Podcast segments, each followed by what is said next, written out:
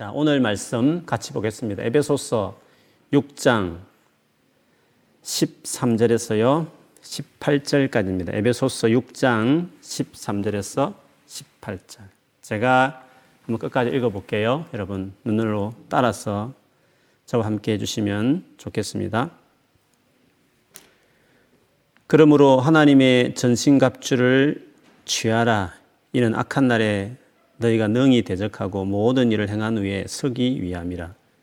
그런즉 서서 진리로 너희 허리띠를 띠고 의의 호심경을 붙이고 평안의 복음의 복음이 준비한 것으로 신을 신고 모든 것 위에 믿음의 방패를 가지고 이로써 능히 악한 자의 모든 불하사를 소멸하고 구원의 투구와 성령의 검 곧 하나님의 말씀을 가지라.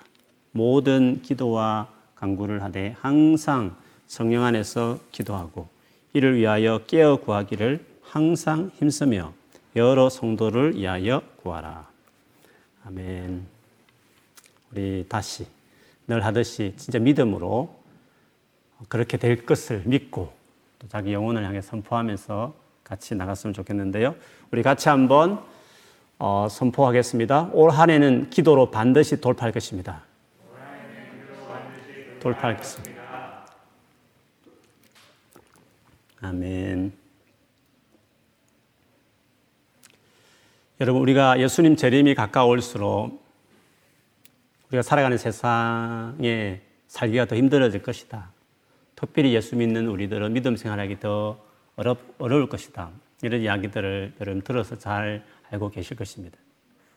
그래서 말세에 대한 여러 가지 어떤 말씀을 들을 때마다 인간적으로 두려워지기도 하고 과연 그런 어려운 시기에 내가 잘 감당할 수 있을까 이런 마음도 사실 들지 않습니까?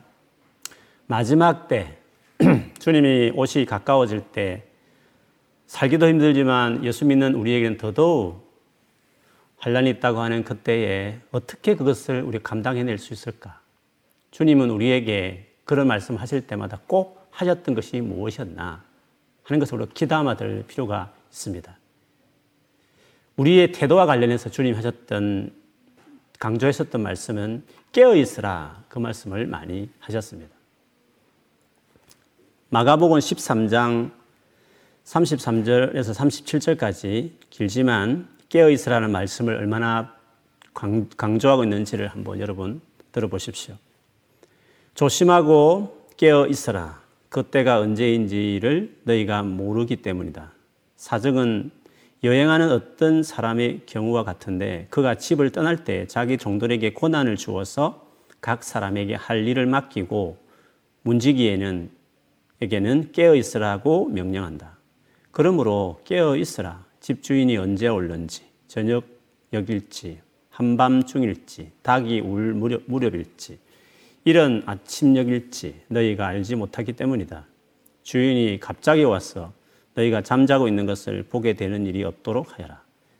내가 너희에게 하는 말은 모든 사람에게 하는 말이다. 깨어 있으라. 깨어 있으라는 말을 계속 말씀하셨습니다. 그런데 이 깨어 있는 것이 뭔가 그것을 마가복음 14장 38절에는요. 이렇게 말했습니다. 너희는 유혹에 빠지지 않도록 깨어서 기도하여라. 마음은 원하지만 육신이 약하구나. 바로 깨어 있는 것과 기도는 이렇게 밀접하게 예수님 말씀하셨습니다. 그렇게 보면 말세를 잘 보내는 사람이 되기 위해서 반드시 우리 안에 갖춰야 될 신앙의 태도 중에 하나가 기도하는 것이라는 것을 이처럼 알 수 있습니다. 마지막 때 성도의 뚜렷한 activity가 기도라는 사실은요, 누가복음에도 동일합니다. 누가복음 17장 뒷부분에 보면 인자가 올 때에 노아의 시대와 같이 롯의 시대와 같을 것이다 하면서 막 세상 사람들이 그 시대처럼 돌아갈 것이라고 말씀하시면서 너희는 주의하라는 어떤 마지막 예수님 재림과 관련된 말씀을 하셨습니다. 그러면서 18장을 넘어갑니다. 여러분 18장에 무슨 내용이 있는지 아십니까? 바로 최근에 계속 언급했던 그 비유가 나오죠. 바로 불의한 재판관을 자주 찾아가서 내 원한을 풀어달라고 간절히 청하는 그 가부의 이야기를 예수님이 말씀하셨습니다. 단순히 그 비유가 간절히 열심히 기도하라라는 기도에 대한 단순한 레슨을 주기 위해서 그 비유를 든 것은 아니었습니다.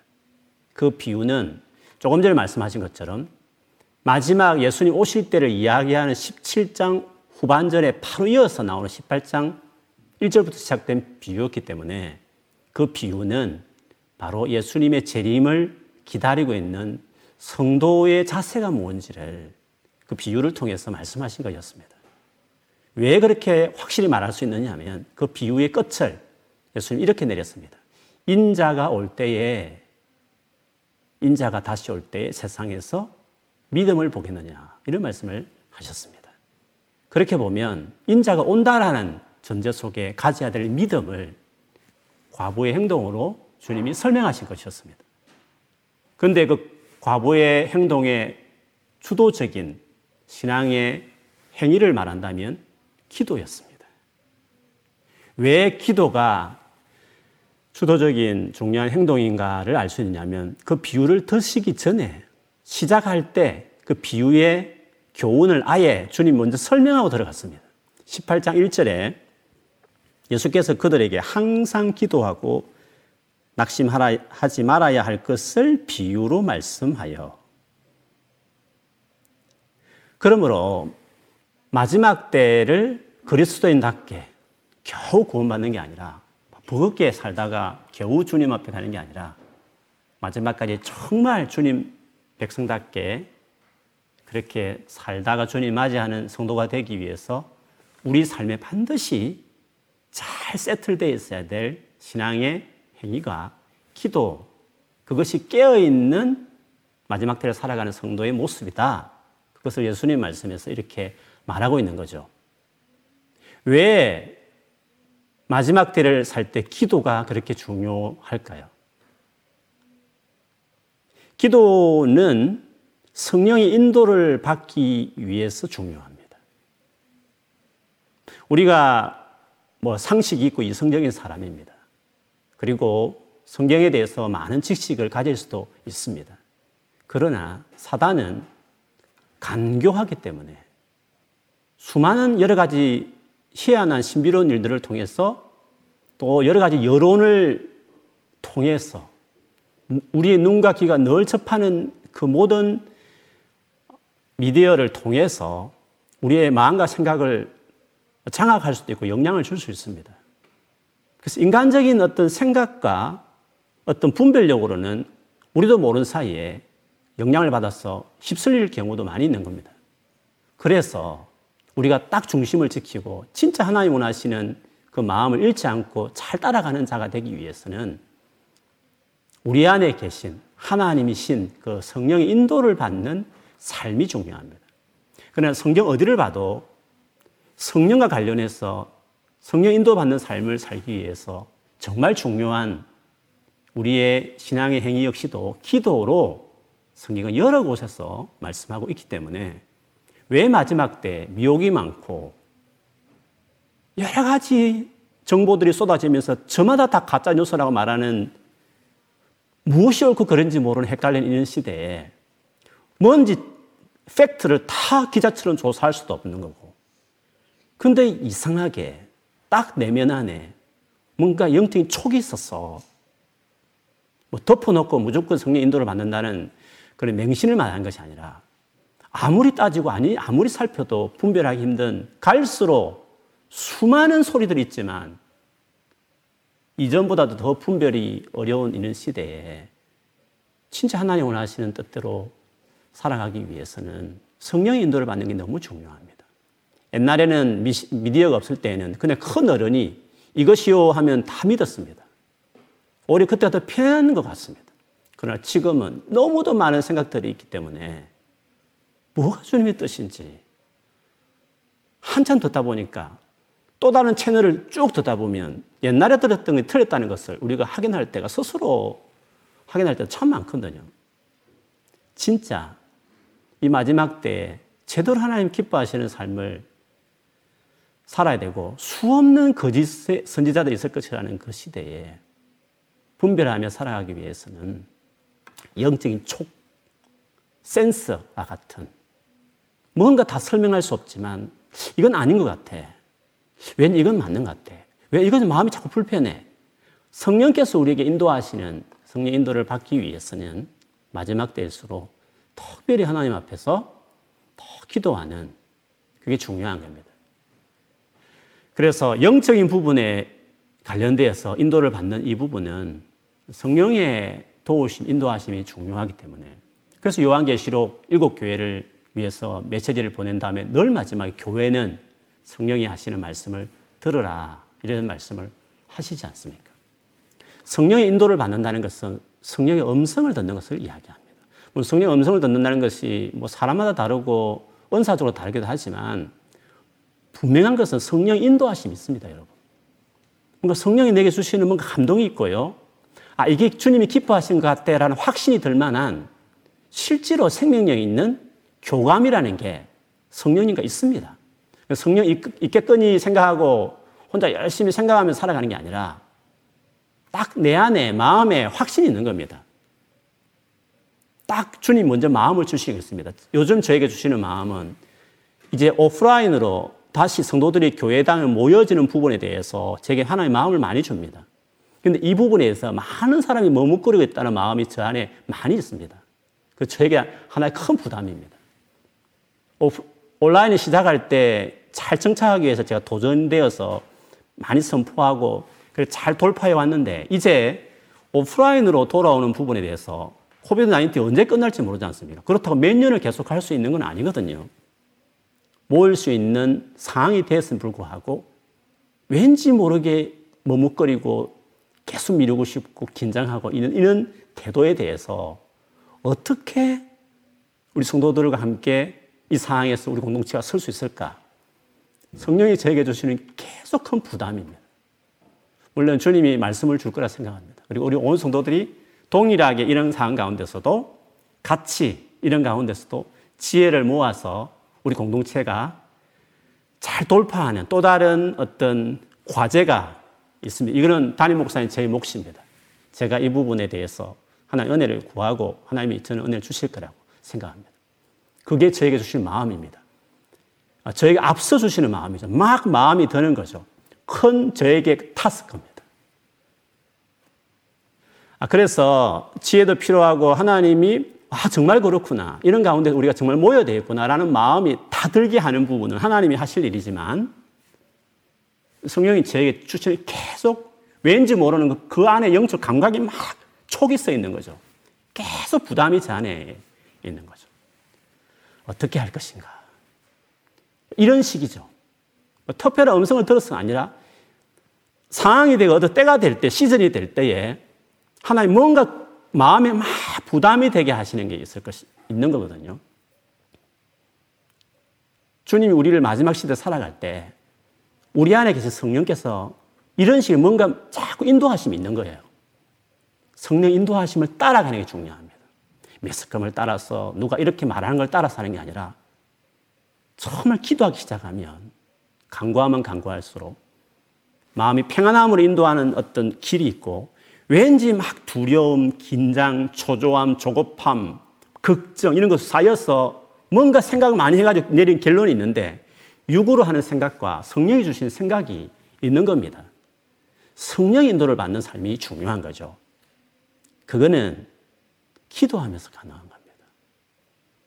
하나님 앞에 계속 나아갈 때 영적인 감각은 기도로 가는 성경을 많이 보는데 기도하지 않는 사람들은 뭐 성경 지식은 많은데 그냥 지식이에요. 문자적인 어떤 정보로만 가득 차 있지.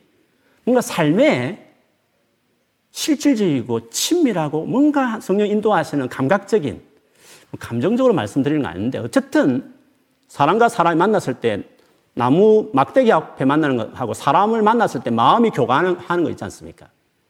하나님과의 관계는 살아있는 주님과 동행하는 삶이라는 것은 그 같은 마음으로 움직이는 게 있는 것입니다. 그런 것은 기도함으로 감각이 길러지는 것입니다. 성령의 인도를 받는 삶은 바로 그런 것이기 때문에. 그래서 왜 마지막 때일수록 뭔가 하나님 인도하심을 따라야 되는 수많은 말들이 오고 가는 이런 상황의 마지막 때를 목자의 음성을 듣고 따라가는 양으로 살기 위해서는 기도하는 삶이 중요하기 때문에 주님은 기도하면서 감각이 깨어있지 않으면 다 잠자는 것처럼 산다. 깨어있어야 된다. 촉이 서 있고 소리가 들리고 어떻게 움직여야 될지 알게 되는 그렇게 주님 오심을 맞이하는 마지막 때를 살아가는 사람이 되려면 반드시 기도하는 사람이 됐다가 안 됐다가 하다가 말다 하는 게 아니라 아무리 안 해도 average는 될 수 있도록 꾸준한 기도의 삶이 자기 안에 흔들리지 않는 딱 setup이 되어 있는 activity로서 기도 생활이 되어 있어야 된다. 깨어 있는 것은 기도와 관련된 것이다. 그렇게 이야기하는 것입니다. 오늘 말씀을 봐도 그렇습니다. 우리가 흔히 잘 아는 사탄과 싸우기 위해서 하나님 주신 영적인 무기, 하나님의 전신을 보호하는 갑주, 로마 군병이 입었던 그 옷에 빗대어서 어떻게 영적인 전쟁에서 우리가 승리하고 물러서지 않고 자기 자리를 딱 지치는 스탠드 폼 할 수 있느냐, 굳게 설 수 있느냐, 그 악한 시대에, 어둠의 시대에 굳게 서 있을 수 있는 사람이 될 수 있나 하는 것을 이 말씀을 통해서 우리에게 하신 것을 잘 알고 있습니다. 마치 마지막 때 어렵고 너무 힘든 시대에 수많은 공격이 있고 잘못하면 넘어질 것 같고 잘못된 길로 들어설 것 같은 상황에서 어떻게 살아야 될지에 대한 교훈 같은 말씀이라고 할 수 있는 거죠. 그래서 여러 가지 전신갑주에 대한 이야기들이 어, 많이 있습니다. 오늘 그것을 자세히 말하고 싶은 건 아니고요. 그 전신갑주 하나하나를 보면 하나님 주신, 우리에게 주신 은혜입니다. 우리가 뭔가 해야 될 행위가 아니라 하나님이 예수 믿자마자 우리에게 주신 은혜입니다. 그래서 하나님의 전신갑주인 겁니다. 나는 취해서, 테이크해서 입으면 되는 것입니다. 주님이 은혜이기 때문에 그렇습니다.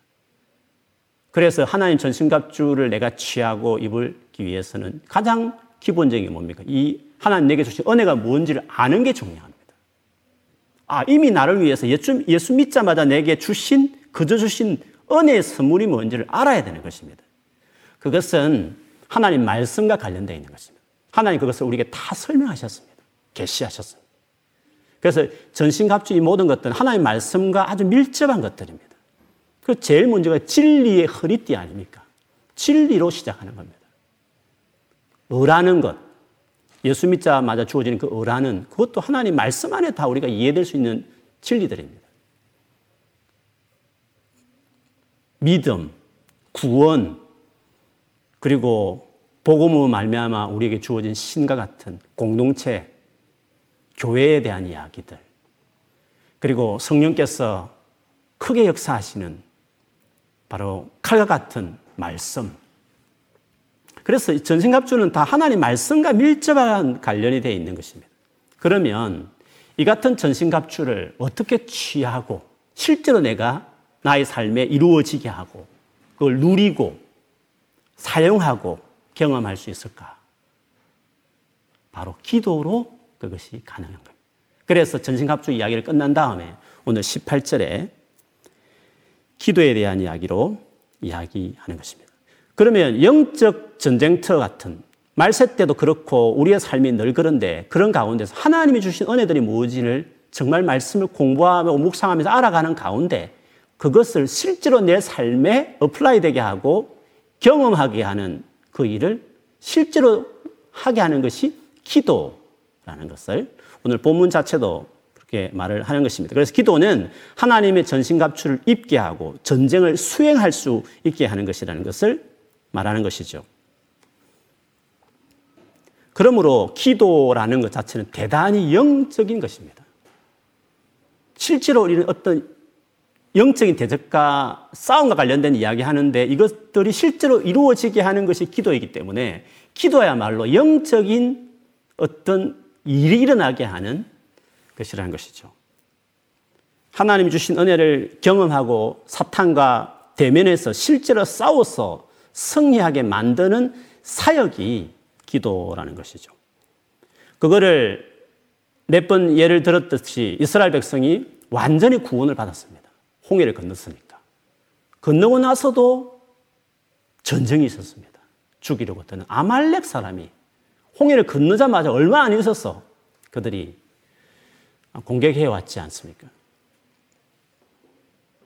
그때 여수와는 젊은 싸움 잘하는 젊은이 데리고 급하게 그 아말렉과 전쟁에 들어가게 됩니다. 그러나 그 전쟁에서 실제가 이루어지게, 실제로 승리가 되어지게 하는 것은 여호수아가 물론 아무것도 안 싸우면서 이기지는 않는 것입니다. 분명히 싸우는 건 맞습니다. 내가 공부도 해야 되고, 내가 계획도 세우고, 열심히 일하고, 열심히 내가 뭔가 활동하는, 성실하게 하는 건 당연한 겁니다. 그러나 그것들 속에 실제 이기게 하는, 실제 영역, 영적 영역에 승리를 가져오게 하는 것은 그 산 위에서 그 전쟁터와 관계없는 산 위에서 모세가 오른손 들고 기도하는 그 기도가 그 밑에서 실제 하는 그 일이 승리하게 했다. 그게 우리가 출애굽기 17장에 나오는 그 치열한 어두움, 치열한 힘든 상황에서 무엇이 우리를 이기게 했나?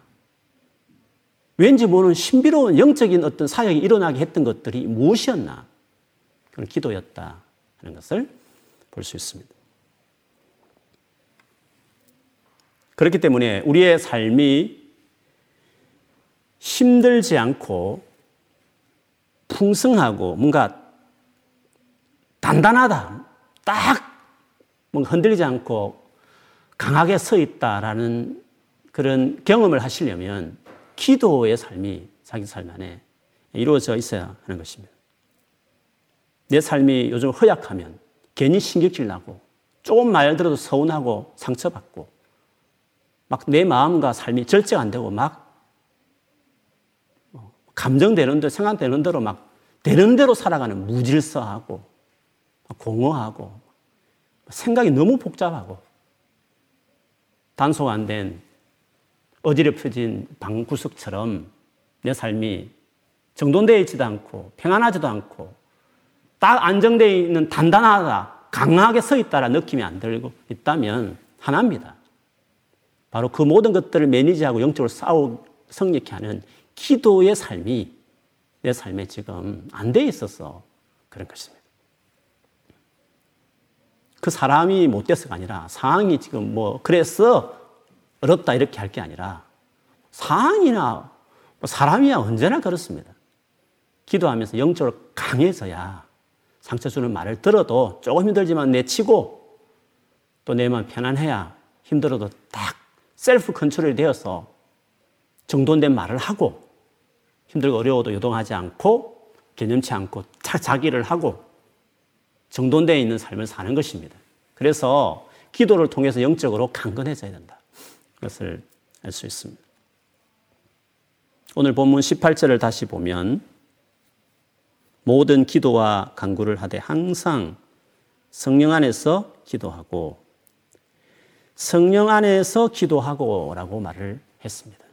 보세요. 기도는 성령과 관련되어 있는 것입니다. 성령 안에서 있을 때 기도라는 삶이 이루어지는 것입니다. 기도는 영적 영역에서 이루어지는 일이라 것을 이야기하는 것입니다. 그러므로 기도에는 반드시 성령의 인도하심이 있어야 됩니다. 기도하면서 성령의 일하심을 경험하는 기도할 때 성령께서 움직이고 성령께서 뭔가 활동하시는 성령께서 내게 말씀하시는 성령이 뭔가 움직이시는 그런 일들이 기도와는 밀접하게 관련돼 있는 것입니다. 그런데 이런 삶을 누리기 위해서 정말 우리의 기도 안에 성령께서 역사하시고 일하시는 삶을 살기 위해서 중요한 것이 있습니다. 그렇게 하기 위해서 반드시 우리가 해야 될 일이 있다라는 것을 오늘 본문이 말합니다. 저는 오늘 이것을 이야기하고 싶은 것입니다. 기도가 얼마나 중요하며 기도가 성령과 영적인 상과 얼마나 관련되어 있는가를 제가 설명했는데 근데 이런 삶을 이 같은 기도를 하고 싶어 하는 것은 모든 그리스도인들의 요망이죠. 그런데 오늘 본문에 보면 그렇게 하는 삶을 살기 위해서 방법이 있다. 그거를 오늘 본문의 18절에서 말합니다. 기도를 하되 성령 안에서 기도하고 그 다음에 이를 위하여 이를 위하여 이것을 위하여 즉 성령 안에서 기도하는 이런 삶이 되기 위하여 방법이 있다는 거죠. 그것을 오늘 보면은 깨어 구하기를 항상 힘쓰며 이렇게 말했어요. 이것을 위해서는 너가 깨어 구하기를 항상 힘쓰면 된다. 이 부분을 이야기해. 이거를 오늘 좀 자세히 보고 싶습니다. 어, 원어를 잘 살린 성경책이라고 말하면 우리 킹제임스 버전을 말하는데 현대적으로 좀 업데이트 됐다고 말하는 책 ESV입니다. ESV 성경에 보면 깨어 항상 깨어 구하기를 항상 힘쓰며 이 단어를 이렇게 to that end 이 목적을 위해서 to that end keep alert 뭐 깨어 있도록 하기 위해 깨어 keep alert 계속 뭔가 깨어 있으라는 거죠. 근데 그 다음이 중요합니다. with all perseverance. perseverance라는 거는 우리로 말하면 끈기, 뭐 인내 이런 뜻이거든요. 깨어 항상 깨어 있기 위해서 with 뭐가 있어야 되냐면 all perseverance 이 말은 오래 끈기 있게 이런 뜻입니다. 오래 끈기가 있는 그것이 그 태도로 통해서 계속 깨어 있는 삶이 이루어지게 된다는 거죠.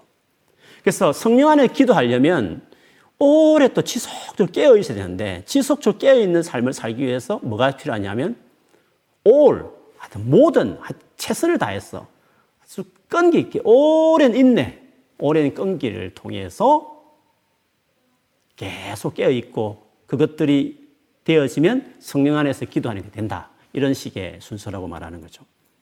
그래서 세 번역에는 이렇게 이것을 표현했습니다. 온갖 기도와 간구로 언제나 성령 안에서 기도하십시오. 이것을 위하여 이것을 위하여 늘 깨어서 끝까지 참으면서 모든 성도를 위하여 간구하십시오.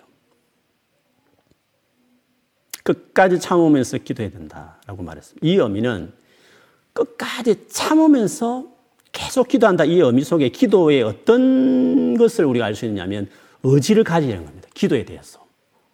해야 되겠다는 의지를 가져야 되고 끈기를 갖고 성실하게 꾸준히 해야 된다는 것을 이야기하는 것입니다. 그래서 기도와 관련되어서 항상 수식어 붙는 것이 항상 쉬지 말고 언제나 이런 것들 단어가 붙는 겁니다. 기도가 기도되려면 제대로 기도가 에버리지로 넘어서서 성령 인도받는 기도가 되려면 꾸준히 하는 기도가 자기 안에 이루어져야 되는 겁니다. 그걸 넘어서서 성령 인도받는 기도로 나가는 것입니다. 지속적으로 뭔가 의지를 가지고 습관이 될 때까지 꾸준히 인내하게 그렇게 하는 기도에는 그것이 기초 체력과 같은 것입니다. 그게 중요한 겁니다. 뭐, 뭐늘 말씀드리지만 악기 하나를 다루든지 운동을 하나 해도 기본기를 탄탄하게 다지면 오래 갑니다. 나중에 더 깊어 가는 겁니다. 기초가 탄탄해야 장기전을 갈고요. 오래 가고 목도 상하지 않고 뭐 몸도 상하지 않고 운동을 하든지 뭐 성악을 하든지 간에 기초가 튼튼해야 오래 장수하는 스포츠 선수도 되고 어, 가수도 되는 것입니다. 기초가 튼튼해야 되는 것입니다. 그만큼 기도가 깊어지려면 이런 성령 안에서 이루어지는 기도가 되려면 기초 체력 같은 꾸준히 지속적으로 하는 이것이 자기 안에 이루어지도록 하는 이것이 중요하다. 그거를 이야기하는 것입니다. 그래서 골로새서 4장 2절에도 기도를 계속하고 기도에 감사함으로 깨어 있으라. 기도를 계속하고를 NIV에서 devote yourself self to prayer. prayer에 기도에 너 자신을 헌신하라 그랬습니다. 기도는 여러분 헌신이 필요합니다. 취미생활처럼 그런 게 아닙니다. devote라는 꾸준히 뭔가 중요한 거는 꾸준히 지속적으로 하는 게 있지 않습니까? 기도라는 부분은 다른 어떤 영역보다도요, devote 하는 게 필요합니다. 우리 자신을 계속 헌신하는 것이 힘을 들여서 꾸준히 하는 것이 기도에는 반드시 필요한 겁니다. 로마서 12장 2절에도요. 소망을 품고 즐거워하며 환란을 당할 때 참으며 기도를 꾸준히 하십시오.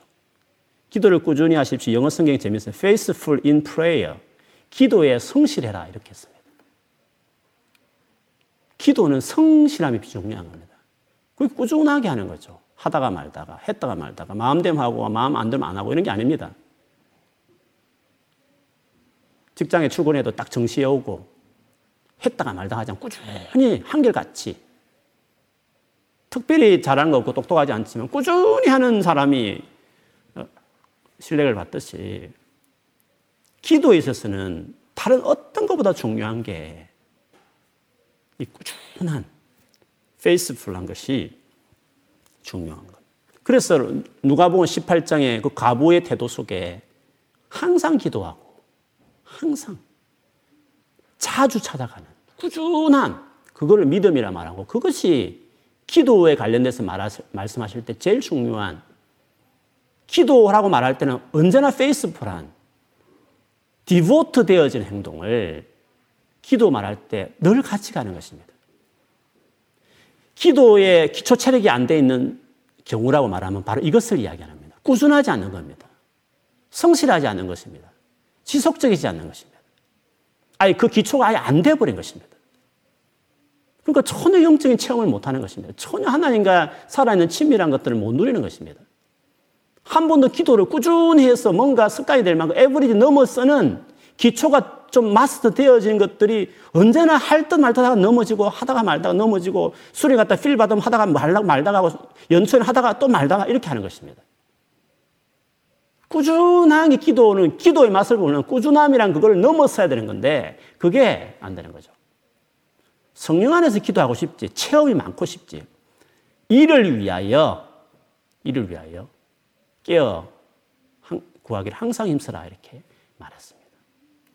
오래 참아가면서 막 싫지만 하기 싫지만 참아가며 인내하면서 끈기 있게 그렇게 함으로 성령 안에서 기도하는 것이 된다 말했습니다. 아말렉 전쟁에서 이스라엘이 최종적으로 승리하게 된 것은 뭐였습니까? 이스라엘이 아말렉과 싸웠을 때 끝내 승리할 수 있었던 게 뭐였습니까? 물론 모세가 손을 들어서 이겼습니다. 근데 모세가 손을 들다가 막 내리고 싶지 않습니까? 너무 힘드니까. 계속 한다는 게 너무 어려웠으니까. 시작은 좋았습니다. 막 하나님 일하시는 것 같았고 역사, 승리한 것 같고 뭔가 일어나졌습니다. 그러나 거기서 중요한 것은 그 전쟁에서 포인트 하고 있는 것이 뭡니까? 끝까지 손을 들고 내리지 않아야 된다. 그래서 승리했다. 그거를 그, 그 사건에서 제일 많이 강조한 인상 깊은 거 아닙니까? 그래서 어떻게 됐습니까? 아론과 훌이 같이 같은 아론과 훌이 모세를 바위에 앉히고 양쪽에서 손을 들고 끝까지 안 내리도록 기도하되 끝까지 하도록 기도란 것은 끝까지 해야 기도다운 것이니까 끝까지 해야 기도의 맛을 누리는 것이니까 기도를 끝까지 해야 성부를 보는 거니까 기도는 하다가 말아버리면 더 이상 기도의 맛을 중간에 멈춰버리는 것이니까 기도라는 것은 끝까지 해야 기도가 되는 것이거든요. 끝까지. 승리라는 것은 요란하게 크게 뭐 열심히 뭔가 하는 시작도 중요하지만 재미도 없는 것 같고 뭐 하기도 싫고 뭐 졸리는 것 같고 기도 응답도 없는 것 같고 밋밋한 것 같고 특별한 체험도 없는 것 같고. 그렇지만 정했으면 하기로 결심했으면 꾸준히 지속적으로 포기하지 않고 손을 내리고 싶지만 너무 팔이 아프니까 내리고 싶지만 어떻게 하든 조치를 취해서라도 끝까지 이렇게 하겠다는 아말렉을 완전히 멸할 때까지, 완전한 승리를 볼 때까지, 끝까지 하는 그게 기도에서 제일 중요한 기도의 대단한 체험을 다 말해도 끝까지 기도하지 않으면 그는 기도를 모르는 것입니다. 밋밋한 건 없고 특별한 체험 없는 것 같아요. 같아도 은사도 별로 없는 것 같아도요. 꾸준히 기도하는 사람을 당겨낼 수 없습니다. 기도는 꾸준히 지속적으로 하는 게 그게 최고 고수입니다. 기도의 고수는. 가부처럼 가진 것 없고 백도 없고 무식하고 뭐 대단한 것도 없고 그 마을의 최고 낮은 사람이었지만 웬만한 돈을 가지고서는 그 재판 들어주지 않는 못된 불의한 재판관이었지만 꾸준히 하니까 당해낼 수 없는 것입니다. 아무리 약해도 아무리 인간적으로 다 부족해도 영적으로 모든 게 부족한 사람 같이 보여도 수많은 허물이 많아도 꾸준히 기도하는 사람을 당해낼 수 없는 것입니다. 하나님은 그런 사람을 통해서 다시 일을 하신다. 그것을 이야기해 주었습니다. 꾸준히 기도한다는 거 너무 중요하죠. 그래서 정말 꾸준히 기도했다는 마음이 누구나 가지게 됐고 사실 이런 말씀을 드리지 않더라도 뭐 이게 중요하다는 마음을 새롭게 가질 수 있지만 우리가 평소에 늘 꾸준히 기도하고 싶은 마음은 늘 있었던 것도 사실입니다. 꾸준히 기도하기 위해서 굳이 팁으로 이야기한다면 꾸준한 기도하는 데 있어서 중요한 부분은 교회 공동체를 이용하는 게 중요합니다. 교회라는 것이 그래서 있는 것입니다. 교회라는 공동체에 잘 셋업이 되어야 되는 게 중요합니다. 그걸 딛고 가야 되는 것입니다. 그좀 딛고 가야 개인적으로 꾸준히 기도하는 생활이 아, 이루어지게 되는 것입니다. 교회에서 굳이 기도와 관련해서 꼭 정착하고 증거단을 좀 삼아야 될 것이 있다면 두 개입니다. 하나는 공식 예배고 두 번째로는 관계의 중요한 자리인 우리로 본다면 늘 말하자면 셀 모임이라 제가 이야기 드렸습니다. 이 두 가지에 어떤 시로든지 간에 잘 뿌리내리고 정착하는 게 중요합니다. 여러분, 교회에 하나님 은혜를 부어주시잖아요. 그렇지 않겠습니까? 교회 은혜를 부어주시잖아요. 근데 하나님이 은혜를 부어주실 때 최고 확실한 자리가 있다면 어디겠습니까? 예배의 자리입니다. 왜요? 예배는 하나님 그분 자신을 위해서 뭔가 영광을 돌리는 시간이기 때문에 그렇습니다. 성경 공부는 나와 어떤 성도를 위해 돕는 겁니다. 하나님 기뻐하는 일 그렇지 않습니까? 전도는요. 내가 어떤 안 믿는 사람을 위해서 뭔가 하는 것입니다. 구제는요. 내가 어떤 사람을 위해서 하는 것입니다. 나와 어떤 사람과의 관계에 일어난 액티비티지만 예배는 다른 겁니다. 예배는. 예배는 내가 누군가 사람을 위해서 하는 것이 하나님 그분을 위해서 하는 것이 예배입니다. 그러니까 예배의 자리만큼 하나님이 당신의 놀라운 자신을 드러내고 우리에게 필요한 영적인 모든 걸 공급들을 예배에 부어주시지 않겠습니까? 그 당연한 것입니다. 여러분, 여러분이 하나님이라면 그렇게 안 하겠습니까? 당신만을 위해서 만든 자리에, 그 자리에서 은혜를 베풀시, 물 다른 자리에도 은혜를 베푸시지만, 그런 마음으로 우리의 삶이 다 예배가 되면 우리 삶 전체가 하나님 임재가 충만하겠죠. 그런데 특별히 이벤트적으로 공동체적으로 하나님 그분만을 위해서 우리가 올인하자. 특별히 하나님 그분을 위한 이벤트를 만들자 해서 정한 게 예배입니다. 우리로 본다면 주일 예배와 수요 예배입니다. 그래서 우리 교회 안에 뭔가 은혜를 많이 받겠다 하면 주일 예배를 어떤 식으로든지 열심히 잘 드리는 겁니다. 레코딩 하니까 나중에 시간 보면서 하자. 이미 태도가 틀린 것입니다. 교회 예배에 나를 맞춰야지 나 예배에 교회를 맞춘다. 그건 안 되는 겁니다.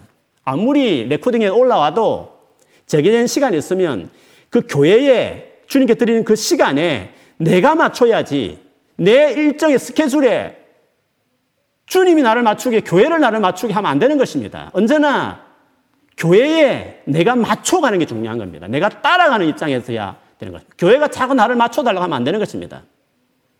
앞으로 우리 온라인 예배를 같이 병행하겠지만 늘 기억해야 됩니다. 태도가 중요한 겁니다. 아예 기본이 안 돼 있으면 안 되는 겁니다. 교회에 하나님께 드리는 것은 내가 스케줄을 잡아야 되는 거 아닙니까? 어떻게 하나님이 나에게 스케줄을 맞추라고 많은 부분에 맞췄으면 됐지.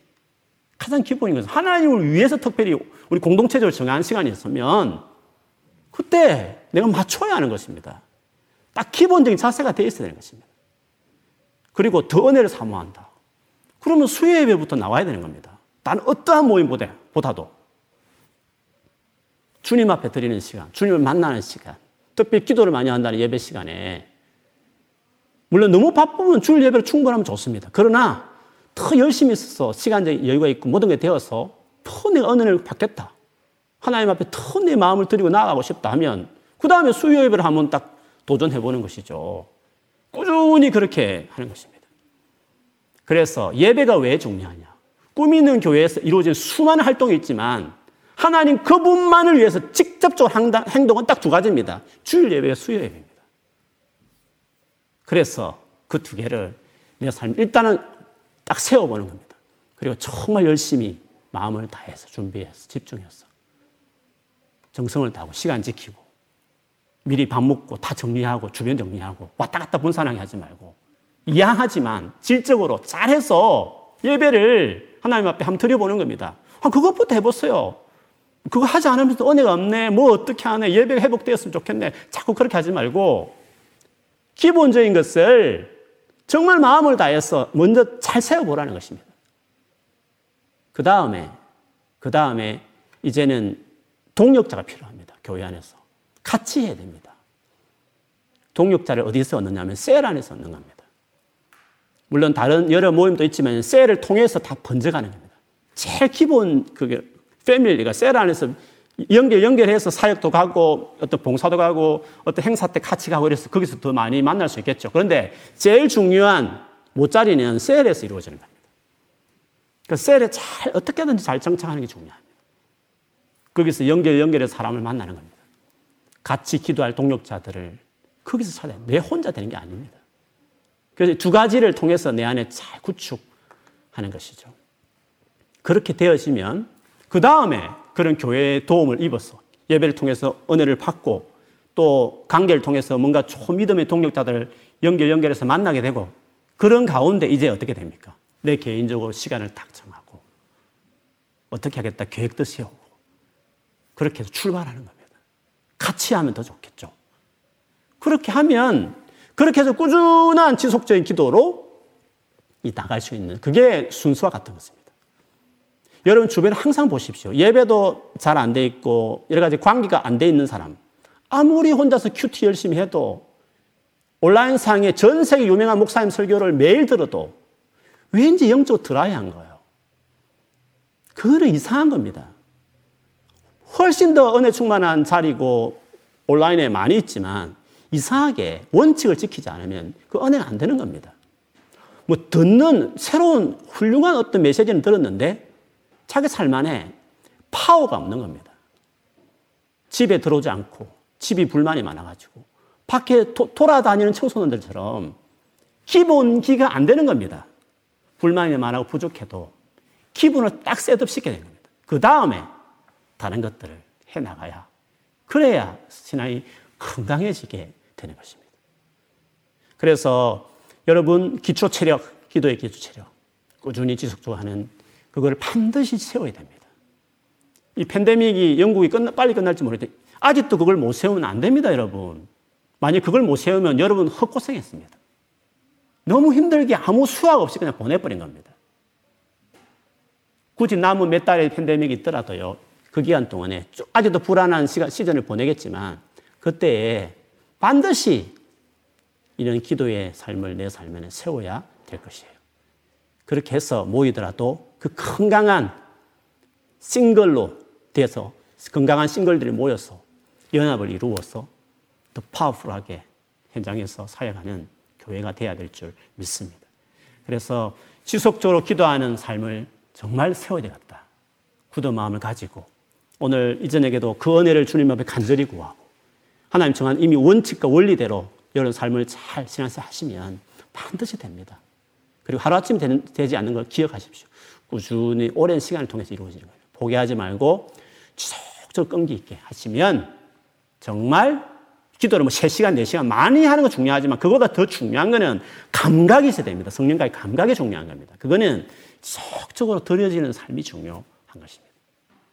그렇게 하셔서 우리 모두가, 오늘 함께 예배하는 우리 모두가 정말 성령 인도받는 마지막 때 아무리 어둡고 악한 것들이 많은 힘들게 하는 상황이 더 많이 내 삶에 닥친다 하더라도 거뜬하게 두 손 들고 기도하는데 내리지 않고 기도하는 내려지지 않는 모세와 같은 손과 같은 삶이 내 안에 이루어져서 치열한 갑자기 준비 안 되게 들이닥친 예기치 않는 막막한 당황스러운 우리의 삶의 어려움들이 많이 생겨도 거뜬하게 이겨내는 그런 삶을 살게 될 줄 믿습니다.